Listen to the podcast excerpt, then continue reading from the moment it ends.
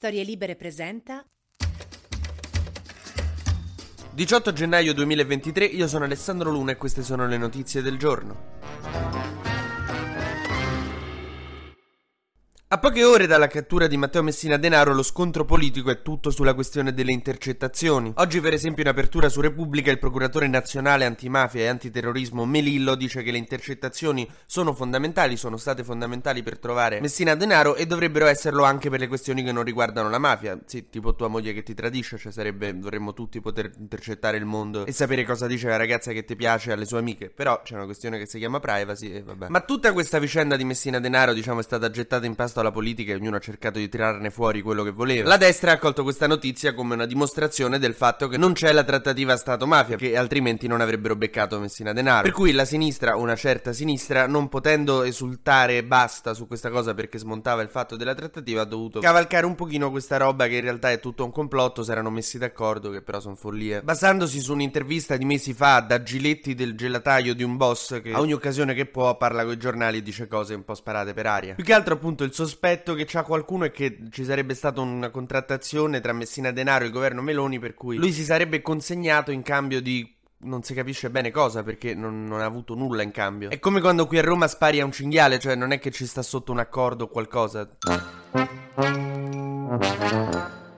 Ma ieri è stata anche la giornata in cui abbiamo scoperto il suo covo, così lo stanno chiamando, la Batcaverna di Messina Denaro, che era sta casetta veramente abbastanza infima, cioè perché in realtà c'era una sala, una cucina, una stanza con la cicletta e i pesi e la camera da letto, punto. Cioè uno commette dei crimini orrendi per tutta la sua vita mettendo da parte milioni, forse miliardi di euro, per poi vivere in un trilocale, cioè fosse a Milano capire, sì, sarebbe normale, però nel resto d'Italia è impensabile. Poi ieri i giornali sono impazziti per questa questione che c'aveva il Viagra in casa Messina Denaro. È stata una cosa proprio che, non... che hanno richiamato tutti i corrispondenti dagli esteri, hanno eliminato la prima pagina del giorno dopo e hanno detto dobbiamo fare su questo oggi. Perché all'italiano medio il boss lo puoi prendere, incarcerare, mettere al 41 bis, ma non c'è niente che ti farà sentire di aver sconfitto la mafia quanto sapere che il boss non gli esalza. Comunque in questa casa, per quanto piccola, c'erano veramente tanti oggetti di lusso, borse di Louis Vuitton, orologi, scarpe griffate, tanto che i carabinieri all'inizio avevano ipotizzato che Messina Denaro potesse aver appena divorziato da Totti. Comunque hanno trovato tutto tranne quello che cercavano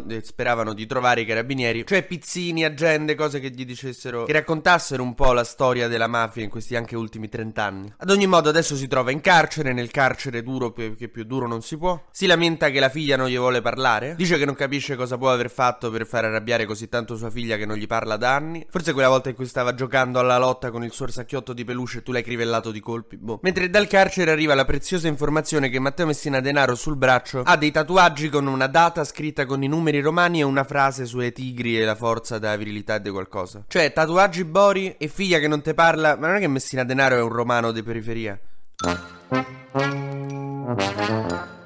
Passiamo ad altro per carità, perché sennò tutto su Messina Denaro. Matteo Salvini esce pulito dalla questione Metropol, nel senso che il PM ha chiesto di archiviare il caso. In ogni caso restano delle intercettazioni delle frasi e in generale tutta la vicenda che era poco opportuna. De base che cosa è successo? Che c'è stava questo Savoini che cercava di capire se si poteva fare una roba poco pulita e non si capisce bene quanto Salvini fosse consapevole o meno. Non ci sono le prove che lo fosse. Meloni e Macron sono tornati a parlarsi, che bello. Hanno discusso soprattutto di aiuto militare all'Ucraina, che noi gli dobbiamo mandare questi SAMPT, che sono uno scudo aereo, diciamo. Ma non hanno parlato granché di migranti, che forse era il caso. Come se tua madre torna dal colloquio con i docenti e dici, beh, ah no, non abbiamo parlato di te. Mentre c'è un problema grosso in Cina, il paese è in calo demografico, non succedeva da 40 anni, ci sono meno cinesi di ieri. E io in tutta onestà non so come metabolizzare sto fatto. TG Luna torna domani mattina, sempre tra le 12 e le 13, su storielibere.fm.